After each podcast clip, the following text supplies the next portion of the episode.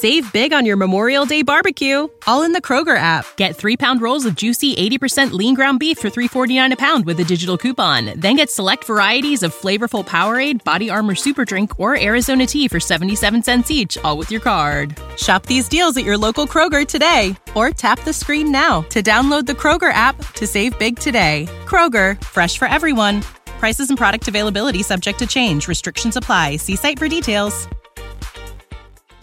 and statements expressed in the following program do not necessarily reflect those of WWDB, its staff, or management.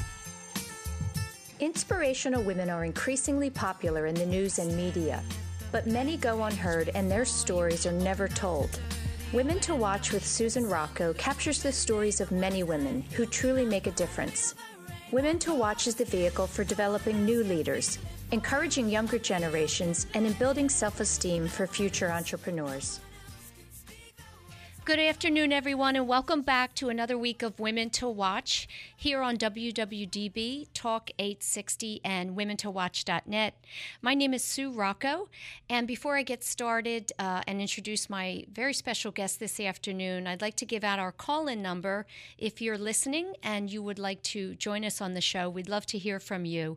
You can do so by calling 888 329 3306. That's 888 329 3306.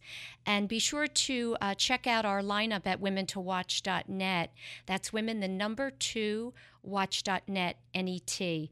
Uh, I'd also like to give a, a quick thank you to our sponsors for helping to bring the show to all of you this afternoon. Uh, that's Mount St. Joseph Academy and the Foley and Hillsley Group uh, associated with Baird Financial.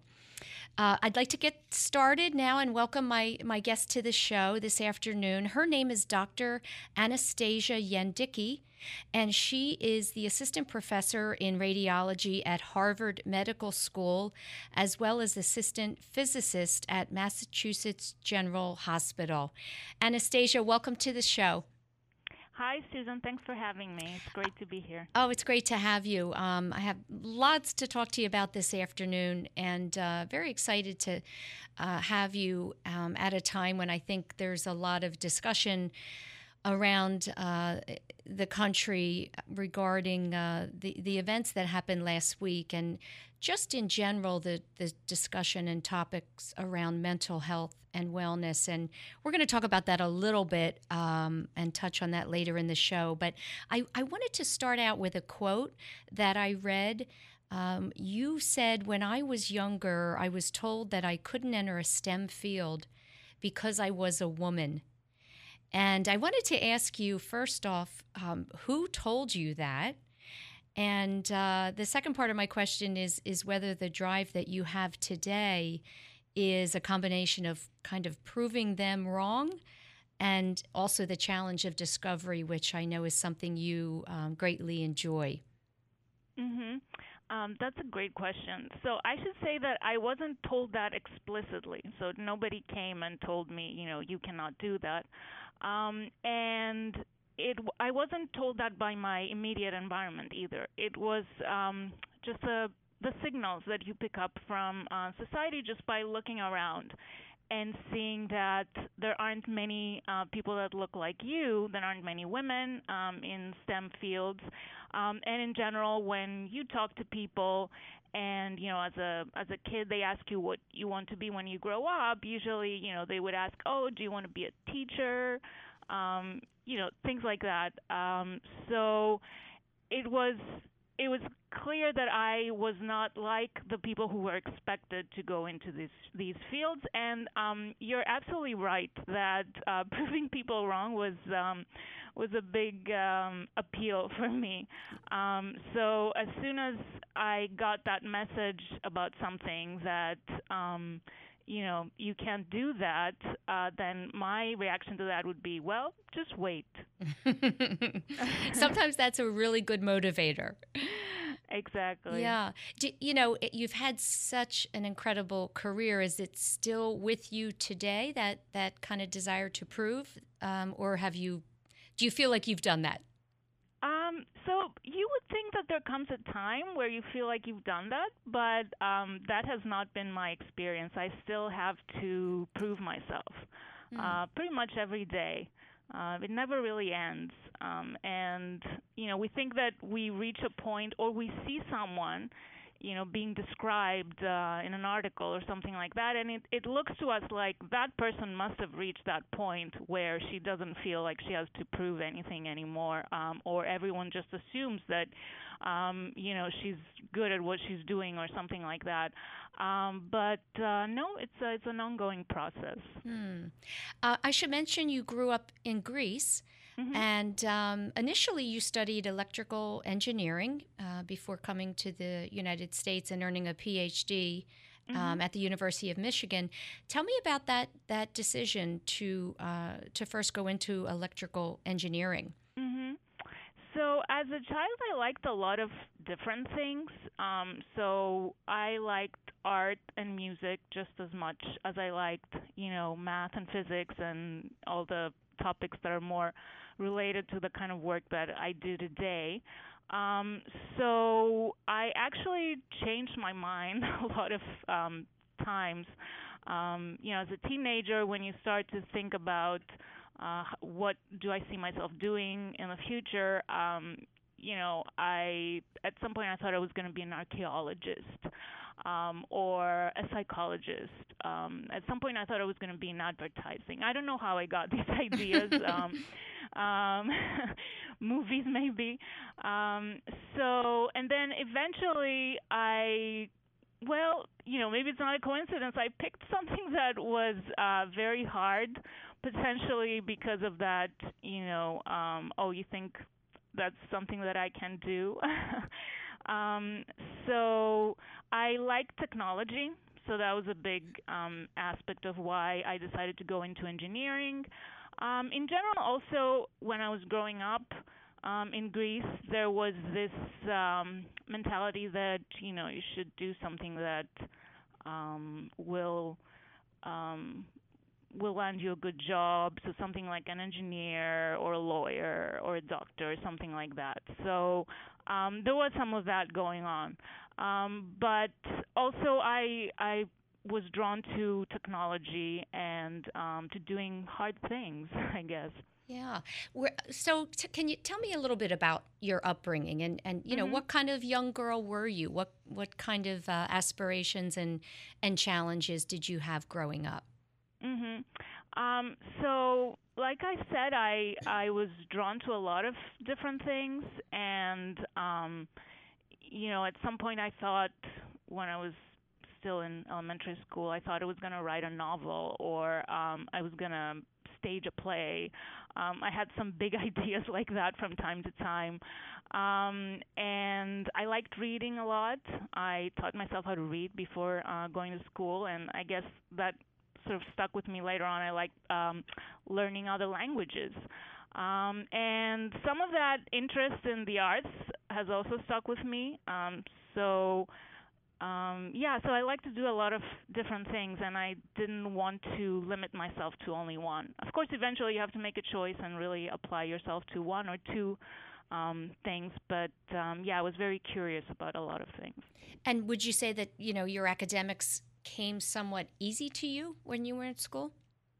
Um, well, easy in terms of um, well, I still had to do hard work, right? It wasn't um, easy easy but i i did get good grades at school yes yeah when i you know when i ask that question i'm always thinking of you know comprehension i think that um, mm-hmm. some students um, hear and read and and comprehend uh, quicker than others i'll say so i would imagine if you taught yourself to read at a young age um, then that was not a struggle for you yeah, so that was pr- that probably made school um, seem kind of easy in the beginning, mm-hmm. um, and maybe that made me like school. And you know, it's kind of a feedback loop. The more you think like, oh, I, I like this and I can do this, then the more uh, work you put into it, and the the more you try to do better. Um, so that probably had something to do with that. The fact that in the beginning um, it was not a struggle. Yeah. Can you? So tell me what what was the catalyst for your decision to to change direction, and um, you know come to the United States and uh, go to the University of Michigan for your PhD. Mm-hmm.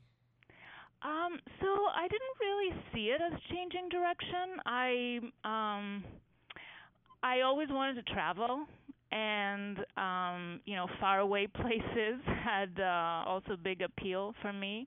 Um, the U.S. obviously uh, is known for uh, being, you know, the best place to study engineering.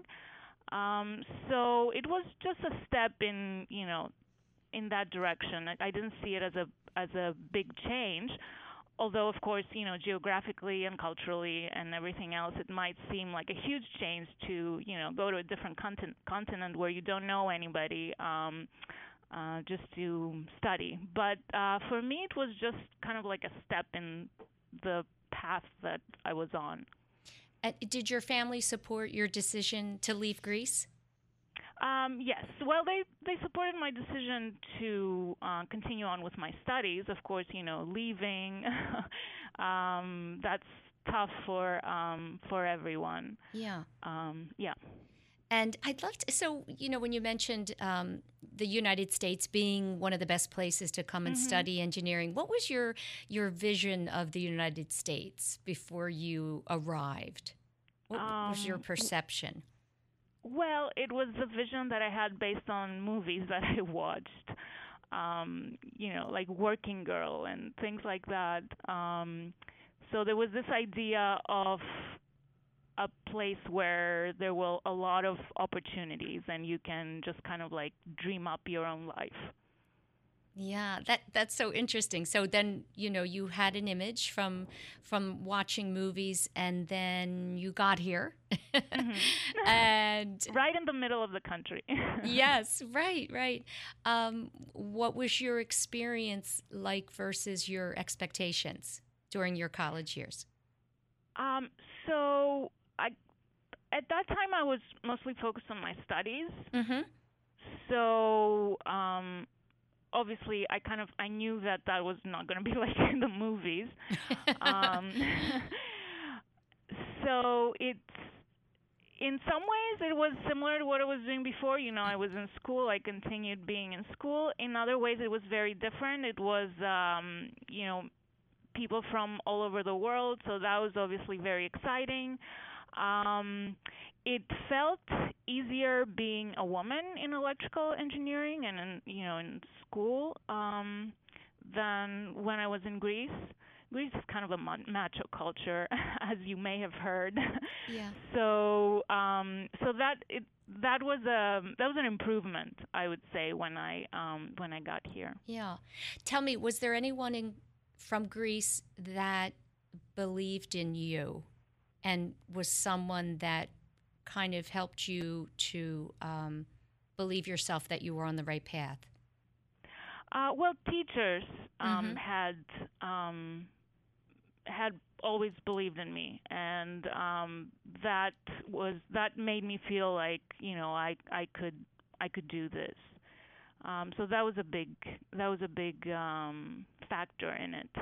Um, obviously, if nobody in my early student years had believed in me, um, it would be hard to take a step like that. Yeah. Um, Anastasia, you've you've talked openly about the fact that you had suffered from depression, Mhm. and um, you know over the I would say about ten years ago, you were Mhm. able to really overcome that. My first question is, when did that start for you? Um, so one interesting thing about mental health issues like depression and anxiety is that they don't have a clear start nor a clear end. Um, so it's more something that you have to deal with um, on an ongoing basis, and there may be, you know, little triggers that make it um, more serious at times.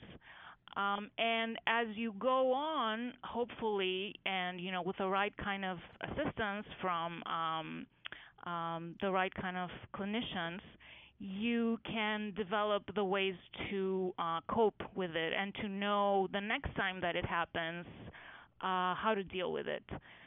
So it was something that, um, you know, it's hard to say that there was a, a clear, um, clear start to it. Um, there, I think that at that time when that particular um, episode happened, uh, there were probably a lot of stressors from you know both personal life, work life, kind of everything, um, as well as you know being at an age where there's a lot of um, set expectations uh, from um, women and what they should have and shouldn't have accomplished at uh, at that mm. point in life. Yeah. Yeah, I, you know, thinking about when we're young and we're supposed to be kind of um, determining what we're going to be when we grow up. That's always such a big, big question. Mm-hmm. And as teenagers, we have normal angst.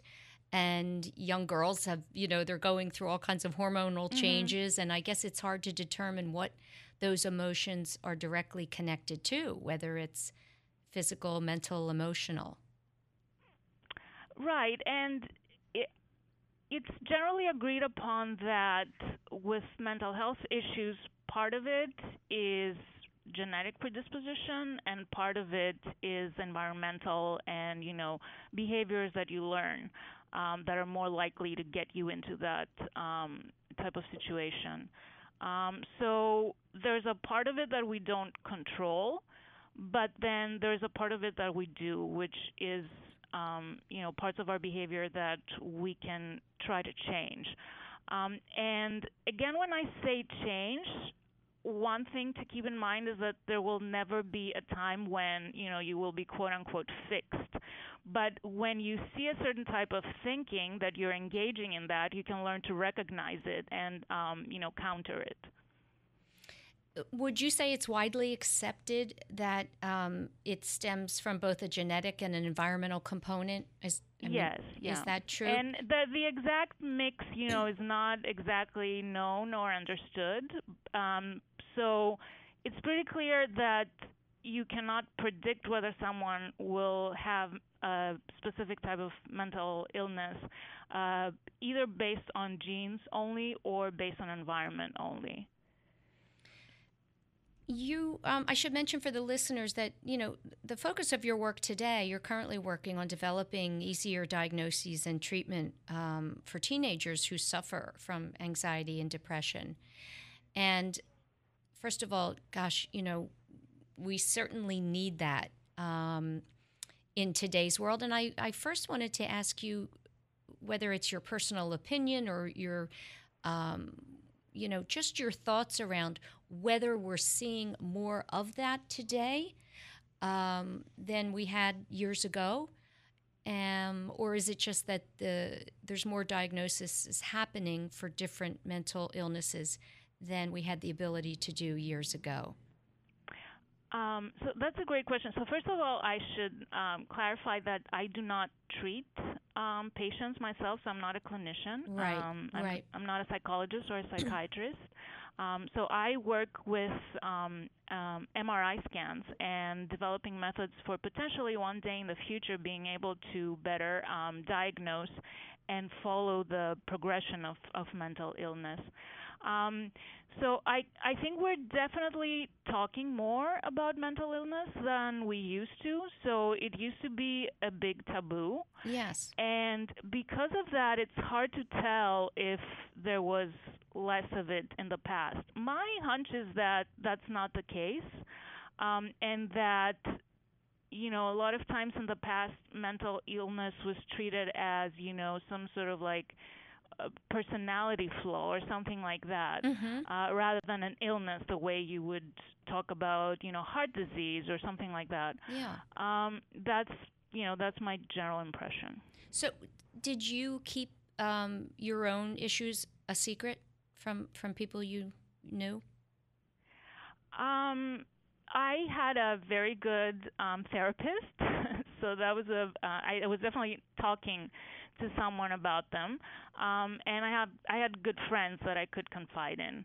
Um, I would definitely not, um, you know, feel comfortable at the time talking about them in general because there's still a little well there's not just a little bit there's still some stigma associated with mental illness it's assumed that you know as soon as you talk hear about mental illness you think someone who is unstable or unreliable or something like that um, so maybe is not competent professionally. Right, um, right. So I would, I would, even I, as you know, I'm talking about this more freely than uh, a lot of people would. I still would, um, I would think before, you know, saying something. I would think, you know, who am I talking to, and how will they perceive this? Yes. Well, you know, I have to first I just want to commend you for for doing it because I think it it takes a lot of courage.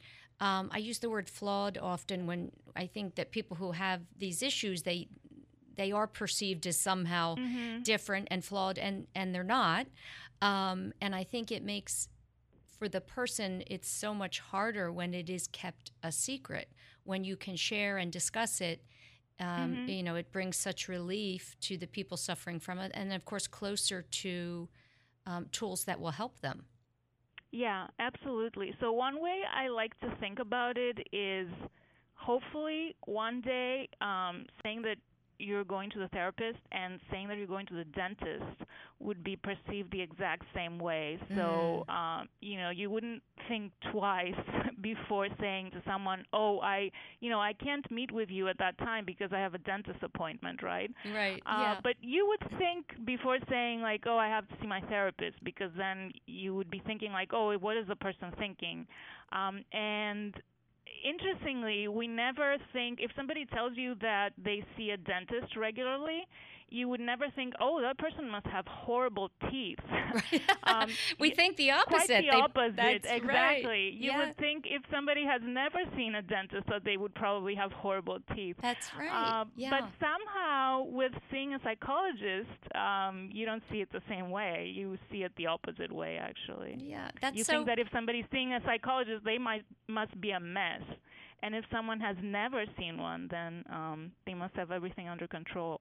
yeah, that's so interesting. That's really um, kind of a, an interesting example because, um, as you said, you're you're helping yourself by going and doing that, right. and and also, you know, you're a perfect example of, of course, you are capable um, and intellectually uh, gifted to be a physicist and a professor at Harvard. So the idea that somehow um, you you know you struggled with depression um, is somehow a flaw is not it couldn't possibly be true. Right, and again, going back to the um, to the you know the parallel with the dentist situation, I am not even though you know I am those things, I'm not expected to be able to you know do my own tooth fillings or crowns or whatever. I'm yeah. expected to be able to see a specialist for that. But somehow with behavior, which you know I would argue is a much more um, complex system um, than teeth. Um, I'm expected to be able to handle everything on my own. Tell me, what, what do you think is the greatest misconception about mental illness? Um, well, first of all, that it's well, other than the fact that it's a, a quote unquote flaw, um, that it's something that happens to other people or you know strange people or something like that and actually it's um, the prevalence of mental illness is um, you know, I think that it's something like um, one in five people um, suffer from some type of uh, mental illness issue um, at any moment. Uh, and if you count, you know, lifetime prevalence, so anyone who has ever suffered from a mental health issue and at any time in their life, that then you can figure out easily that um, you know all of us we've either had one of these um, issues or know someone who has. Um, so one of the things that we don't often talk about is how common this is. That's right. That's right. Um, you know, you said something interesting to me in our um, before the show. Uh, we've been corresponding back and forth, and you know, mm-hmm. of course, the the devastating shooting that happened last week is at the forefront of everyone's mind, and it, has been, you know, depression has been talked about around uh, him, and you said that and again you're you're not a you know you're not a psychologist or, or psychiatrist right. but i just find you, you know you have an interesting perspective and knowledge from studying the brain that most people who suffer from depression are more apt to hurt themselves than others and right. that so was interesting. Depression in and of itself doesn't make you um, aggressive towards others. So there was right. probably a lot more going on in that case. Yeah um, I, I think just that awareness alone is something for people to keep in mind. Yeah, exactly. And I think that having conversations about mental illness is hugely important. Uh, one issue is that we tend to have them only when something like this happens. And I am a little bit concerned that this could have the opposite effect. It could um, stigmatize mental Ill, uh, illness more rather than uh, make it more okay for people to talk about it. Yes, uh, because yes. we only talk about it in connection with individuals um, that do horrible harm to others. And actually, the majority of people with mental health um, issues do not um, do any sort of physical harm to others. Yeah. Uh, but they, there, it does bring, you know, a big um, psychological toll to the individual and also to the family of the individual um, and to the environment of the individual. And those cases, you know, we don't talk about. It's a, it's just such a tough, tough, heavy topic, you know, mm-hmm. and and yes. and we we can only speculate. We no one truly knows um, what brings about that kind of, um, you know, those kind of events. No one really knows what uh, you know what spurred it. So I, I just agree with you. It's very delicate to talk about uh, the fact that we should be talking about mental illness and then have it um, used as an excuse for um, for violence and and you know it's just a very very difficult thing. Um, right, and one one thing I should point out is that you know the kind of research that I do um, has more to do with um, you know, it doesn't have to do with these extreme cases. It has to do with, you know, the people around us that have str- that struggle with depression and anxiety and that do not harm anyone. Yeah. Um, and those are cases where it's as people who have uh, one of those issues or have someone in their family who does know. Uh, usually the the biggest hurdle is diagnosing the issue correctly. Mm-hmm. Um, and that is something that we that is still very difficult to do. Um, so clinicians have to go by uh, report of the, um, the reports of the symptoms, uh, either by um, the patient, him or herself, or by the family, um, and that happens at the point where the disorder is severe enough that the symptoms are severe enough that someone um, has visited a, a, psychologist or a psychiatrist. So, uh, what we're hoping to do is to be able to um, better diagnose um, and therefore uh, for the clinicians to be better able to predict what kind of treatment will work uh, for each individual um, and, and be able to do that at an earlier stage. Um, but I should say that even before we get to you know the high tech brain scans, um, there's a lot that can be done just by people having access to basic mental health services. Um, so that's something that can be done, you know, without the futuristic research that that we do, and that uh, may, in fact, um, you know, prevent some of um, these unfortunate events. And that's really good to hear because, you know, to find the root cause and do the kind of research that you're doing mm-hmm. is going to take time, right? So we're not right, going to have exactly. answers overnight. So, yeah, it's it's it's just very helpful and good to know that there are things that will help um, today while this this research is being done. Is it safe for me to say, Anastasia, that the work that you mm-hmm. do is really to try to find the root cause by by studying uh, the anatomy of the brain? so the the root cause. So that's kind of a a, a big. Um, um, that's that's a very tall order. Um, it's generally uh, hypothesized by uh, neuroscientists that um, there are specific aspects of how the brain is wired and how the brain functions, different parts of the brain that are hallmarks of specific um, mental illnesses. And whether you know which one is the chicken and which one is the egg is not entirely clear. So mm. it's not clear if it's the difference in your brain that caused um, the disease or the disease that caused the difference in your brain. Um, but in either case, even if we don't know exactly the direction, uh, which is the cause and which is the the effect, we could still um, if, if there was a way to extract that information from a brain scan, we could still use that to um, uh, to better diagnose a person. Okay. Um, listen, we're going to take a quick break, and when we come back, I want to talk to uh, talk to you a little bit about the mapping tool that you developed, Tracula. Mm-hmm. We'll talk about that when we come back. This is Kristen Hillsley, financial advisor of the Foley Hillsley Group, with a big announcement. Last fall, I hosted a women's lifestyle conference to help the women who do it all take control of their finances. Now I'm excited to en- announce a new partnership with Women to Watch Media to help show women how to own their financial future. We'll have newsletter articles, blog posts, announcements of live events, and a lot more. All available at womentowatch.net and our own website, FoleyHillsleyGroup.com. I'm thrilled about this new partnership and I look forward to being your resource for all things financial. Stay tuned to learn more or visit our website at FoleyHillsleyGroup.com. The Foley Hillsley Group is affiliated with Robert W. Baird and Company, member SIPC. Log on to FoleyHillsleyGroup.com to learn more.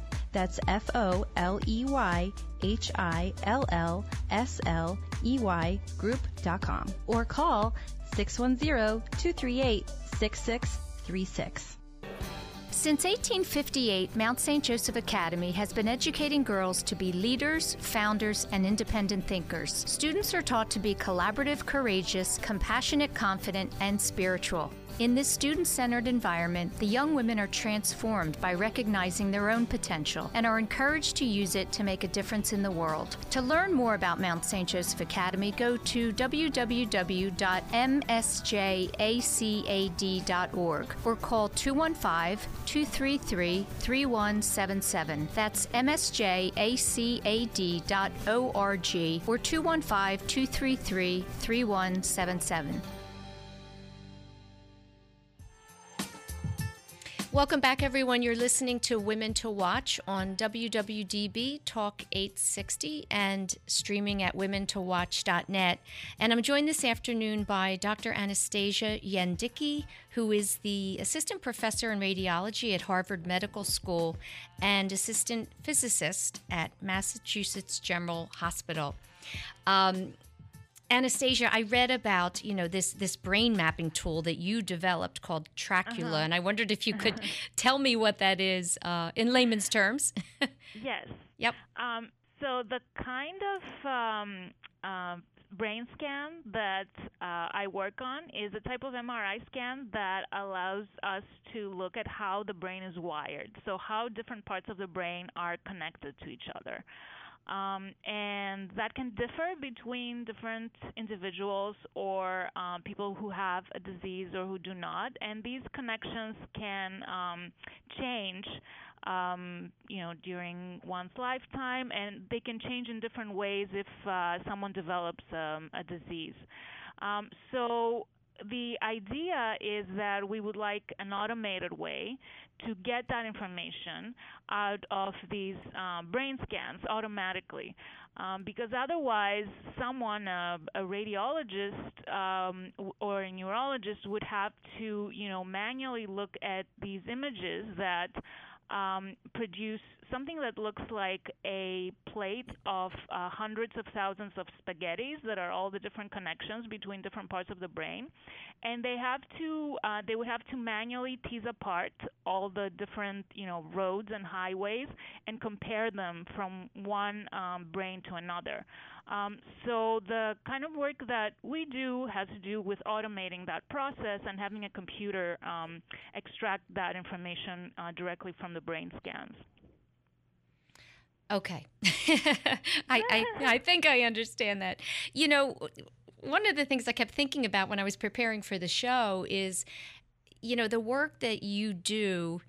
Um, inevitably will have an enormous difference or you know in the lives of, of many many people and and young people i say because your focus is um, around anxiety and depression for teenagers how do you deal with your patience or lack of um, in your different phases of discovery in other words you know the research can take such a long time mm-hmm. before there's yeah. you know a discovery how do decades, you handle that? Probably. What is that? Um, decades, probably. Yes, yes. Um, and are you patient? So, are you a patient person or not? And how do you deal with it? And I'm not. Um, so there are times where you know I want to throw my computer out of the window. um, so when things aren't working the way they're supposed to, so I'm not patient that way. But um, in order to be in this kind of uh, profession, uh, to be in um, you know medical research, you have to not need instant gratification. Um, so it it takes years. So first you have to um, convince, you know, usually it's a, a federal um, agency, it's the National Institute of Health, to give you funding to do a study. Mm-hmm. Um, then you start to collect the data, which can take years, and then you have to figure out, develop the the software that analyzes the data, um, and you have to publish that, and even so and even if if it works, if something works at a like a diagnosis method, let's say, if it works at um, as part of a research study, then in order for it to go into clinical practice, there's even more steps that you have to go through. So it can take forever. Um, so you have to be happy with you know the little the small steps that you do. Uh, so something that wasn't working, you know, for the last week, and suddenly it works, um, even if it doesn't mean you've solved um, mental illness, and it's just a, a, a small, uh, tiny step that you've taken in uh, getting, um, you know, your method to work better. Uh, so you have to, yeah, you have to be happy with the small steps. Yeah. Um, what is your uh, what is your typical day? You know, I you you teach and you also um, work at the hospital, and I'm just wondering really what your day looks like. Yeah, so I actually do not have a typical day, and that's pretty typical of um, this type of work. Uh, it actually gives you quite a quite a bit of flexibility. Um, it depends on you know if I have a deadline, um, then you know I'm, my typical day is just working all day. Um, so th- there's a lot of parts to what we do. Um, and like you said, I so I, I enjoy teaching, so I do some of that. Um, and then you have to um, supervise people in the lab um, to do research, so students or postdocs. Um, you have to make sure you know things get written, so papers uh, submit them for publication. You have to be all the time applying for research grants.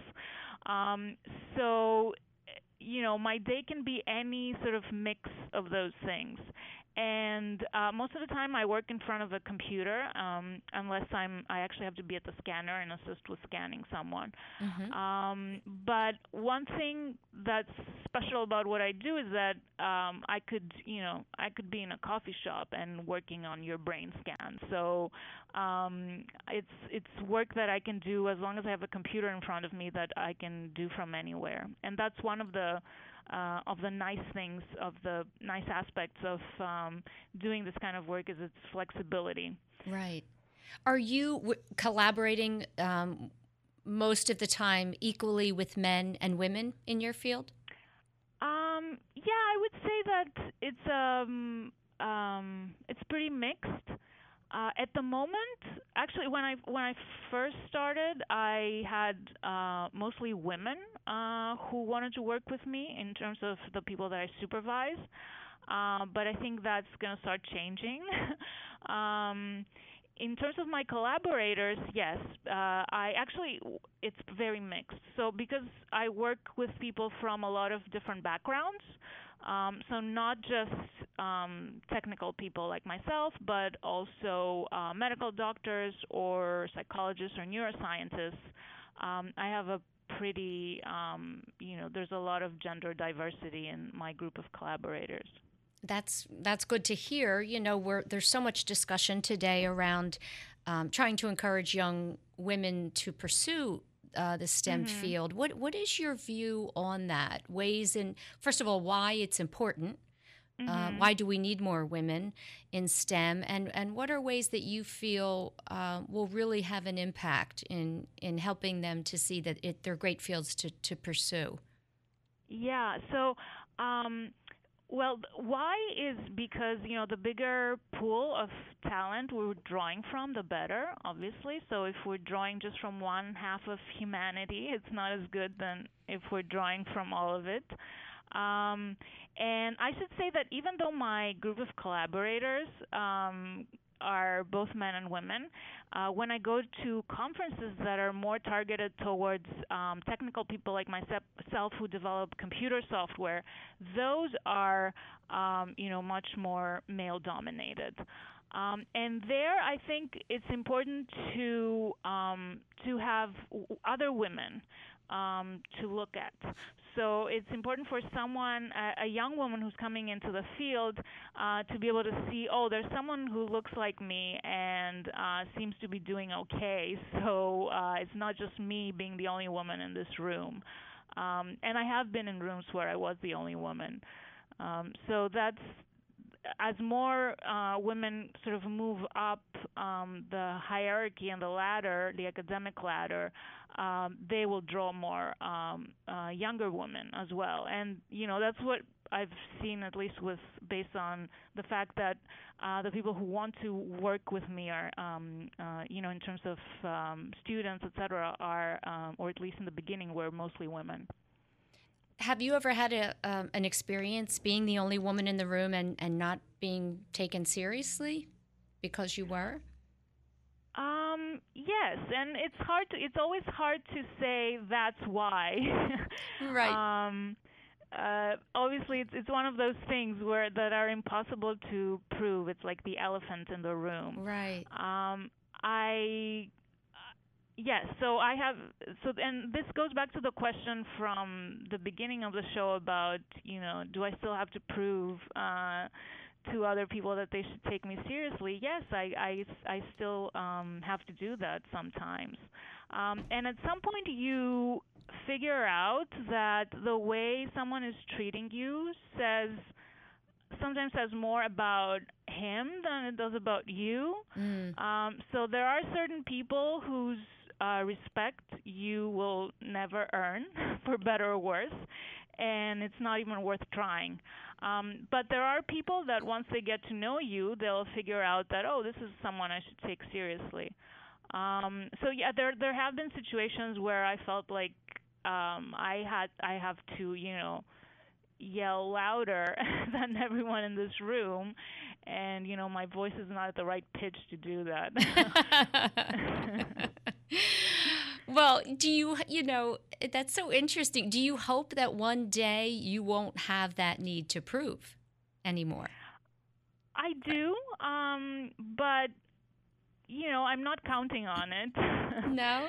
so um, it's a skill that you have to develop, and um, you know, it's a muscle that you have to work out from time to time. Yeah, I do hope yeah. that you know it will get better, and it has gotten better over the last you know 20 years. It it definitely has gotten better from when I was an undergraduate and um, I was in a big, you know, group of students in electrical engineering, and there were only 10% women.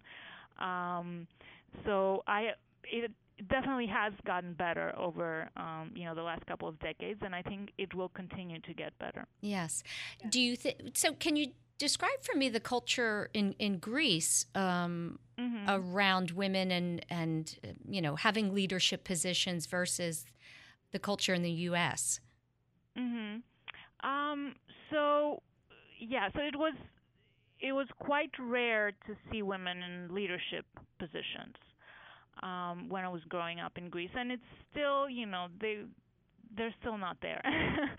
um although it is getting better.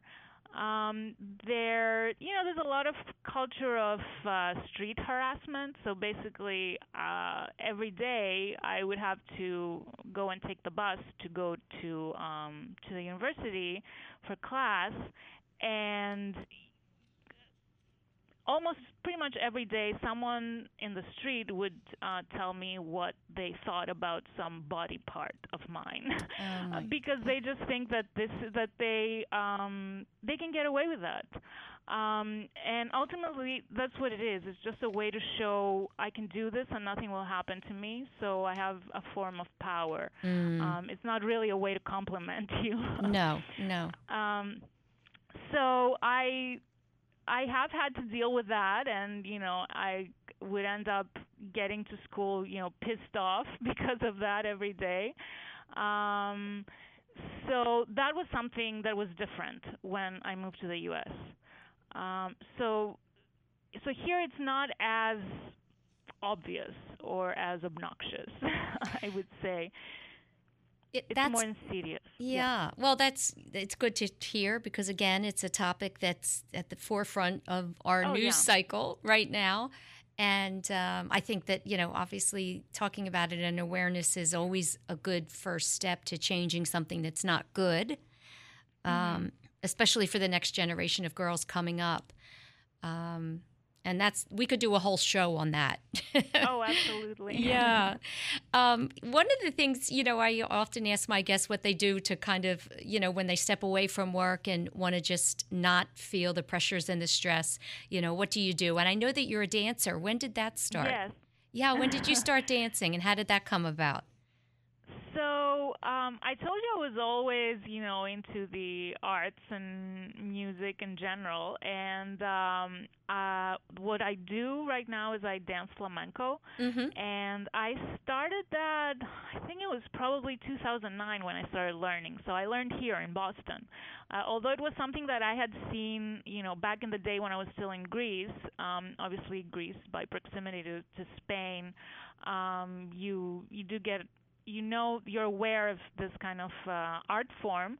And i always thought oh this is something that i could see myself doing one day.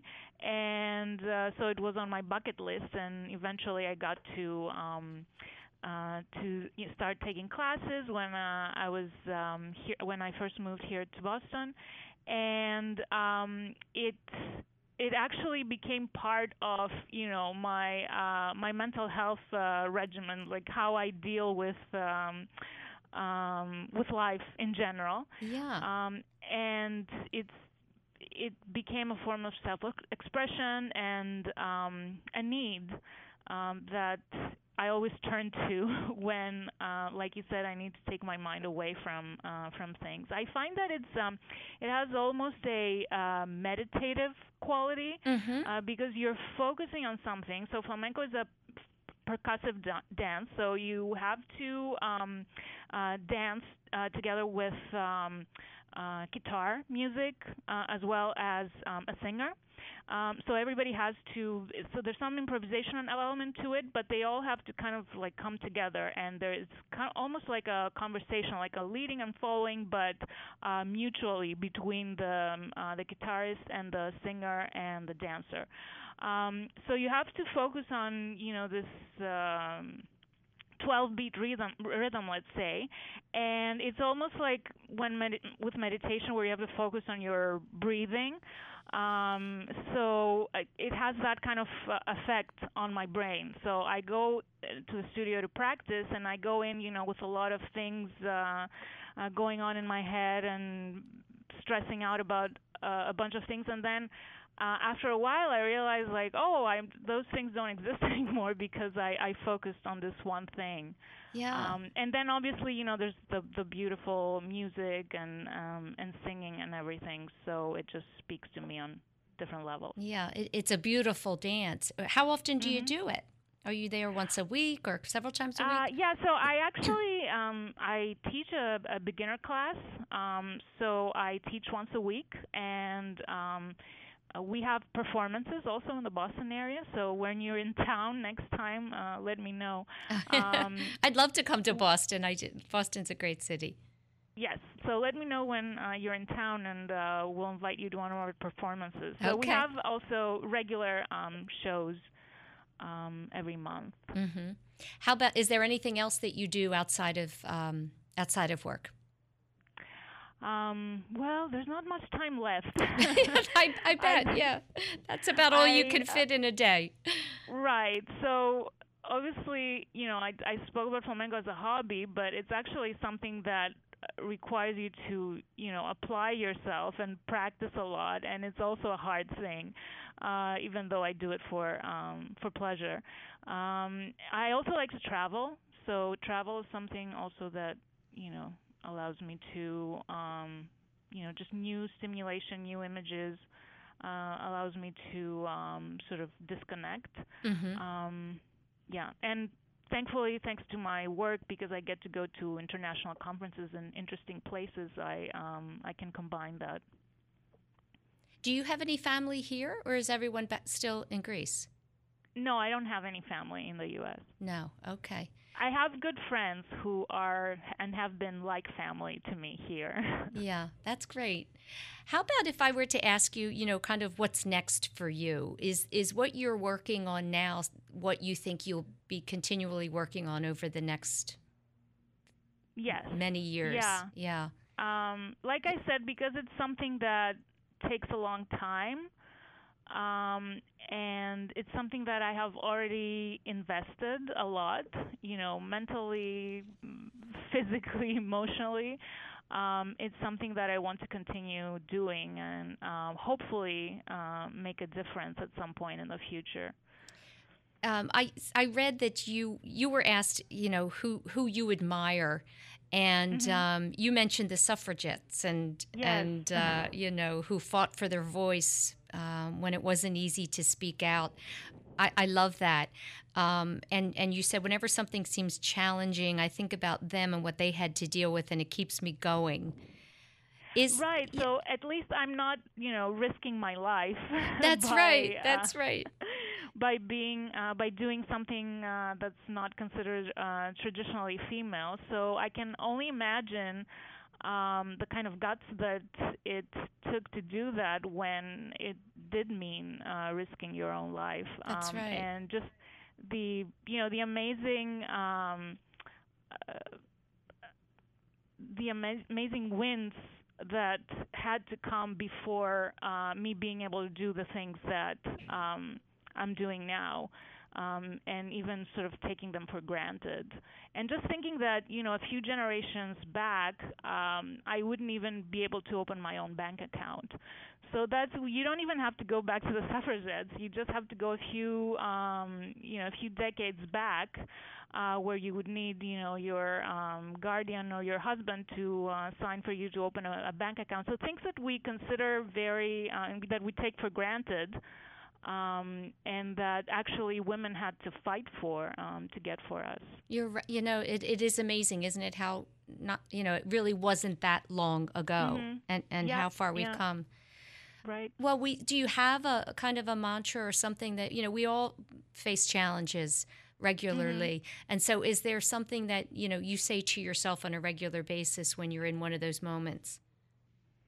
Um, so something that I I was talking to a group of um, uh, of female postdocs here at MGH at a, a mentoring event recently, and Mhm. I realized I saw some patterns that you know I also recognized um, in my younger self um, that we tend to wait for the quote unquote perfect time to do certain things um, and postpone things because you know we have obligations to others or whatever that we have to finish first. And so I just um I like to remind myself not to do that, and I like to remind myself um, that you know I I make the moment perfect for doing that uh, something just by you know going and doing it, um, and you know not to hold myself back that way that's a you know that's always a great reminder because guess what life goes incredibly fast oh yeah right it's just we're here for a very very short time yes, the reality absolutely. is. Absolutely. Yeah. You you got a, a wonderful mention. Uh, Fast Company um, stated you most mm-hmm. you landed on the most creative people list. Uh-huh. What yes. did yeah? What did that mean to you to get that? Um, yeah, that was very unexpected. Um, they don't have a lot of scientists on that um, list. Yeah. And um, so it was an interesting opportunity to um, to interact with people from different industries. They had a nice event um, that I went to, and I guess um, I guess it has something to do with being able to speak with people and being able to communicate about what I do um, in a way that other people can understand. Yes. Um, and I hope to be able to do more of that because I really appreciate, uh, I really enjoy um, doing that. Um, and so I hope that um, and you know, it, then it was an opportunity to do other things like this interview, for example, or, or the the story in InStyle that you read. Um, so I think that we need more of that. We need to do more of that as um, as scientists to um, to communicate with the greater public more. I think that's so true and so very important. You know, when I initially read about you, um, I think we we have assumptions about scientists that mm-hmm. um, they typically don't have those same communication skills and it's just that your your yeah. brain is full of so much uh, you know greater uh, important things and the ability to really speak to people who don't have that knowledge and that education um, is is not typical. So I think it's I think that's probably one of the best reasons for them to um, give you that accolade, and and hopefully you can do more of your speaking um, to young women as well. Uh, yes, I do. I do hope that I can do that because, like I said, it's so important for someone to be able to see that someone that looks like them um, is um, is doing this kind of work. Yeah. Um, just in the in the last minute we have, can you just mm-hmm. leave um, our audience with advice, uh, particularly women who are uh, have aspirations to pursue um, your field and and be a scientist? What would you want to say to them? Um, I I want to say to them that you know you will get some messages that you know you are different from us, um, and ultimately you have to be okay with that, and you have to be okay with dif- being different than everyone else um, in the room, um, and don't let that deter you. Uh, because ultimately that difference is your strength as well um, and you can you can bring a different um, different perspective, and keep in mind that you know we have we all have our little inner voices, and maybe our inner voices are telling us you know you can't do this, um, and maybe the other person's um, inner voice is telling them, you know, just be louder and look stronger because that's what you have to do. Um, and, you know, just keep that in mind that we're all humans and um, you are dealing with imperfect humans and you are an imperfect human yourself.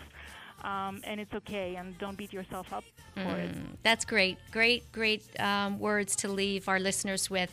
Uh, Dr. Anastasia Yendiki, I thank you so much for joining me this afternoon. I wish thank you continued so success. Susan. Thank you. Thank you. That's it, everyone, for another week of Women to Watch. Have a great week.